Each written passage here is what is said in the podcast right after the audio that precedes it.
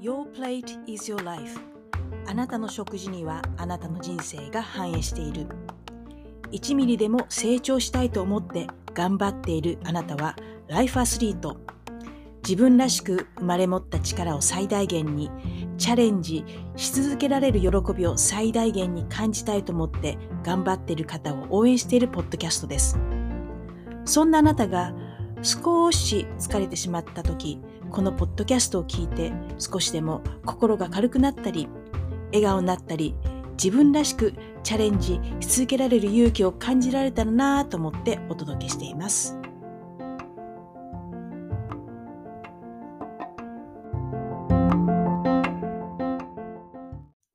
こんにちは、ホリスティックヘルスコーチのロティです。いかがお過ごしでしょうか。先週の話なんですけれども、友達と洒落た小料理屋でお食事をしたんですね。季節の野菜を中心とした家庭料理を出してくれるお店です。こごみとかフキノトウ、タケノコ、春らしいお野菜をいただきました。なんだかほっとする気がしました。食事をしているときに体の変化について話題になって、20代、30代までは若さの勢いでなんとかなっても、40代後半になるとなんだか調子がいまいちねって日が増えたんだよねと、最近疲れを感じやすくなった友達が言っていました。そうですよね。40代、50代になって急に体調を崩す。そんな人が周りに多いような気がします。もちろん女性は更年期障害という時期で体調が良くないと感じる人は多いんですけれども、男性も更年期障害になる人は少なくありません。いずれにしてもホルモンバランスが崩れていくので、何らかの不調を感じやすくなります。実は40代は様々な点で人生のターニングポイントと最近をよく思うんですよね。厚労省によると、日本人の平均寿命は女性は約87歳、男性は約81歳。そうすると40代はちょうどその折り返し地点ということになりますよね。機能医学の世界では人間は120歳まで生きられるって考えているようですけれども、何歳まで生きることができるのかはどのような生活をしているのかが関係していると思います。20代、30代ってキャリアのためにがむしゃらに働いたり、パートナーと出会って新しい生活を始めたり、この頃って若いからって夜更かしをしたり、無理をしてもあまり気にならず、頑張り続けることができると思いませんか？でも、そのツケって必ず40代、場合によっては50代になって出てくるような気がします。そして、年だからしょうがないよねと諦めたり、膝が痛いからといってクリニックに行くと先生は年だからしょうがないよと言ったりします。私は年齢にかかわらず1ミリでも成長したいと思って頑張っているライフアスリートの皆さんには、もう20代じゃないからとか年だからしょうがないと諦めてほしくないなぁなんて思っています。多くの人は大病してリカバリーやセルフケアの大切さを知ります。もちろん大病してからセルフケアを考えて実践する人もいますし、セルフケアをしない人もいます。でも誰でもがやはりいつまでも元気でいたいって皆さん思いますよね。私はスポーツを通じてリカバリーやセルフケアは大切だと感じていたものの、ヘルスコーチの勉強をしてリカバリーとセルフケアについて考え方が少し変わってきました。そしてとても重要なことだということも知りました。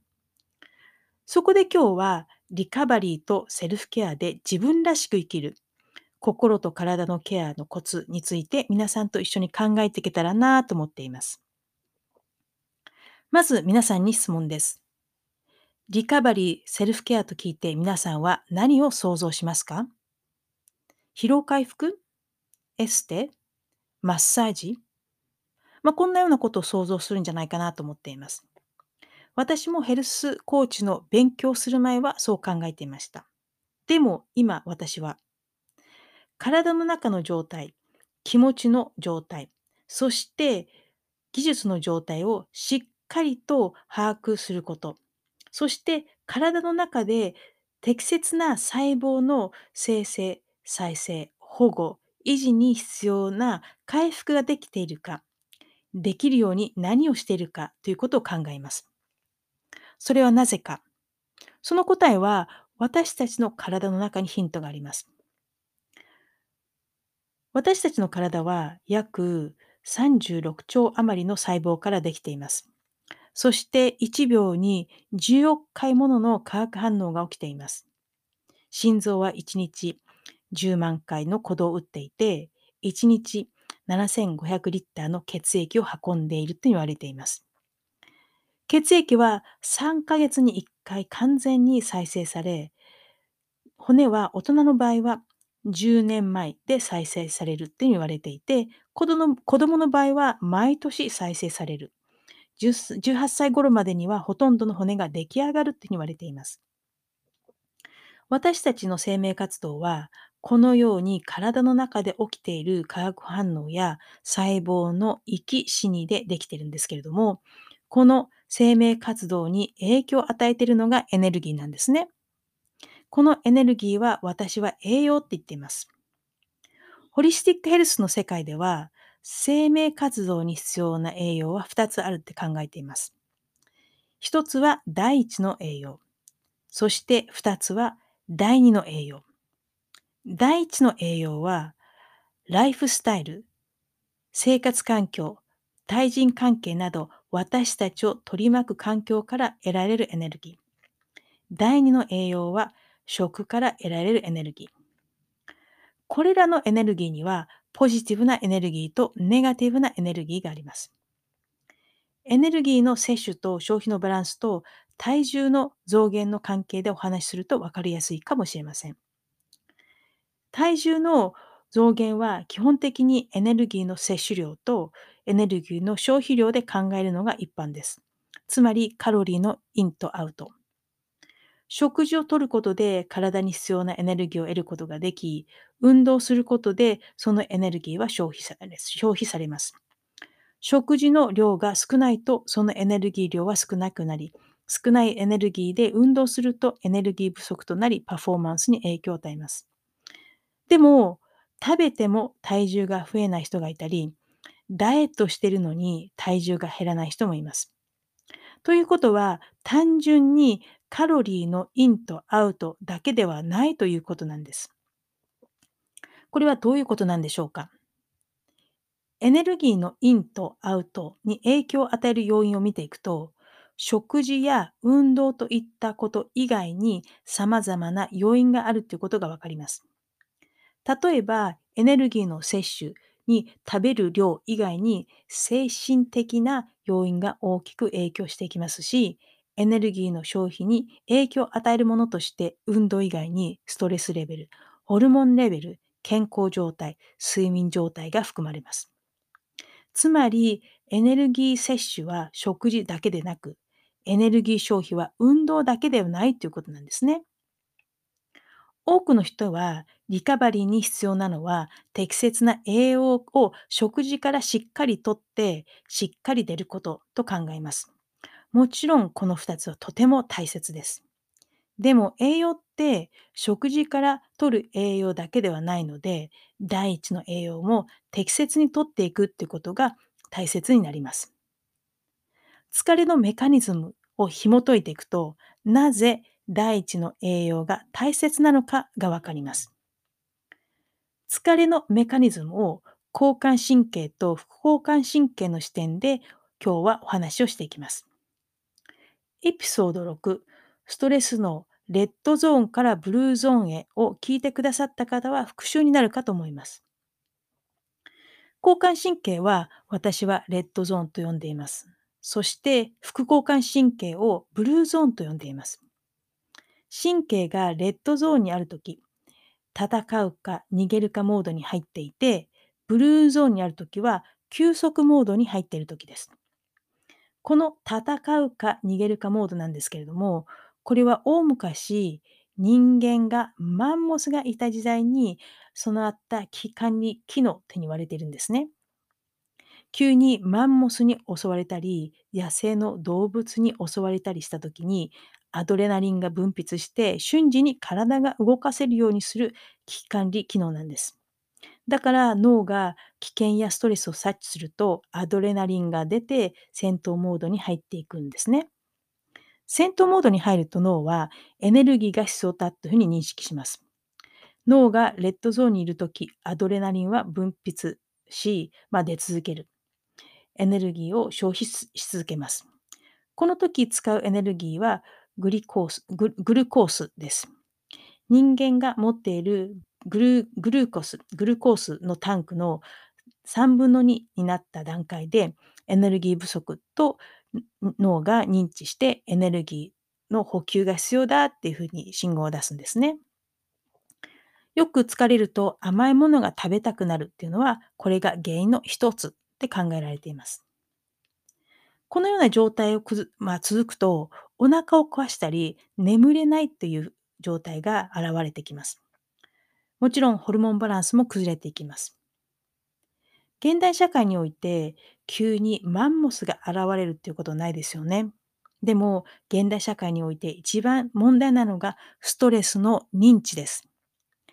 過去や未来のことが不安になったり、ネガティブな思考や感情が脳にストレスを与えます。そうすると脳はレッドゾーンに入ります。体を動かしてなくてもレッドゾーンにいるということなんですね。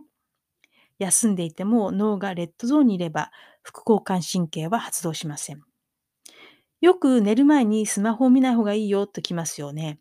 これはスマホから出てくるブルーライトが脳を興奮させるため、寝る前にブルーライトを浴びてしまうと、なかなか寝つけないっていうのは、この脳がレッドゾーンに入っているからなんですね。脳がレッドゾーンにいると活性酸素が出ます。もちろん運動していても活性酸素は出ます。休んでいても脳がレッドゾーンにいれば活性酸素は出ます。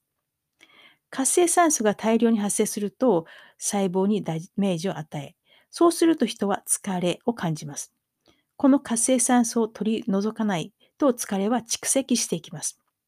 細胞レベルで考えると適切なリカバリーができていないということになりますよね。寝ていても朝すっきり起きれない。もしかしたら寝る前にスマホを見ていたから睡眠の質が落ちているのかもしれませんね。だからしっかりとセルフケアが必要になってくるんです。皆さんはどのようなセルフケアをしていますか？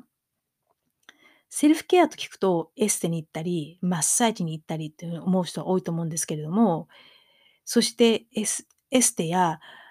マッサージに行くなんてそんな時間ないよと思ってしまう人もいますよね。でも細胞レベルのリカバリーを考えると、必ずしもエステとかマッサージだけがセルフケアではないんですよね。セルフケアは自分のことをちゃんとケアしてあげてるかということなんですよね。食事を整えたり、メンタルを整えたり、ジムに行ったりってすることもそうなんですけれども、著しい環境の変化に柔軟に対応できる手段を持っているかがポイントになるんじゃないかななんて思っています。元ラグビー日本代表のメンタルコーチをされていた荒木先生がいらっしゃるんですけれども、彼女の講演を聞く機会があったんですよね。で、その時に、質疑応答の時なんですけれども、レジリエンスを身につけるための一番良いトレーニング方法は何ですかって聞かれて、お客さんがいて、で、荒木先生は、レジリエンスは環境によって引き出されるスキル。レジリエンスには高い低いはなく、置かれた環境でどれだけ対応できるかというスキル。本当に必要なのは自分のケア。自分のことをケアできない人は人のケアはできない。一番大切なことは、ちゃんとご飯を食べて、ちゃんと寝て、ちゃんと休息をとること。レジリエンスにはエネルギーが必要。リカバリーが大切。成長したければエネルギーがないとダメ。自分の中にパワー、情熱がないととどれだけエネルギーチャージができているかということと、成長して成功したければ一生懸命仕事して一生懸命休むことが大切だっていうふうにお話しされていたんですね。自分らしく生きるための体と心のケアが大切だということは言うまでもないんですよね。で、セルフケアっていろいろとあると思うんですけれども、やはりちゃんと休むということなんじゃないかななんて思っています。で、この休むなんですけれども、休暇を取る、ホリデーに行くということだけが休むじゃないんじゃないかななんて思っています。体と心を休ませるとは、脳をレッドゾーンからブルーゾーンに移すということだと思っています。1日10分でもいいので、自分だけのための時間を作る。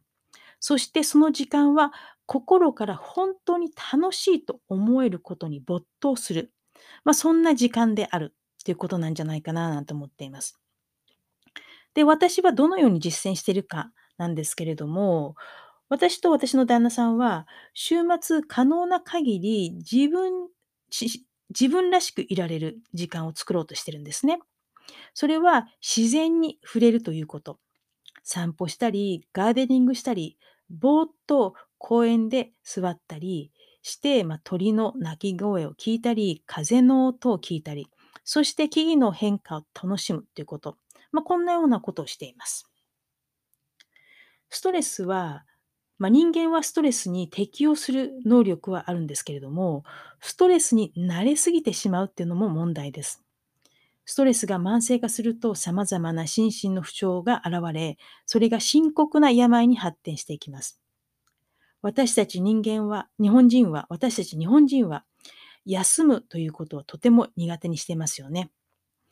人生はウルトラマラソンと同じです。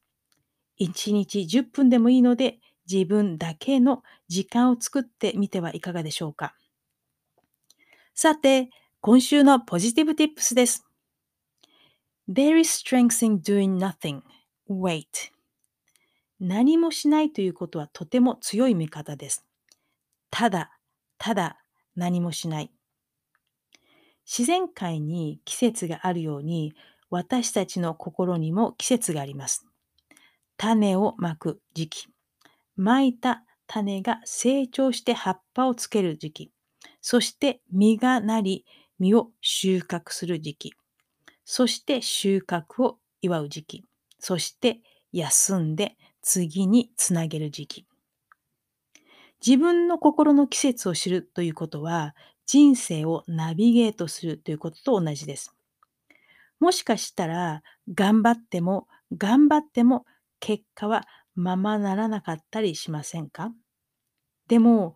あなたの心はもっといいことを考えているかもしれません。一旦頑張ることをやめて、ちょっと立ち止まってみてください。頑張れば頑張っただけの結果が出るのかもしれませんが、少し立ち止まってみることで、あなたにとって強い味方だっていうことがわかると思います。強引に頑張り続けるのではなく、少しだけ立ち止まる。もちろん、夢や目標を諦めるということではありません。少しだけ立ち止まって、周りを見る時間を作るということです。今、自分はどこにいるのか、前に進めるために何が必要なのか。この少しだけ立ち止まるということは、前に進めるには必要なことなんですよね。ゆっくりお風呂に入ってもいいし、日記を書くのもいいし、瞑想するのもいいし、とにかくその時はゆっくり立ち止まっていること。そして次の質問を自分にしてみてください。What have I been forcing?And how can I let go of the outcome? 私は何を無理にやろうとしていたのか。そしてその結果をどのように手放せばよいのか。きっと様々なことがメイクセンスすると思いますよ。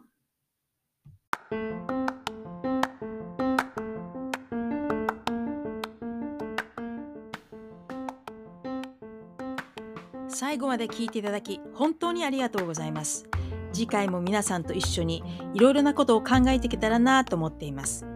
それではまたここでお会いしましょう。Don't forget to smile!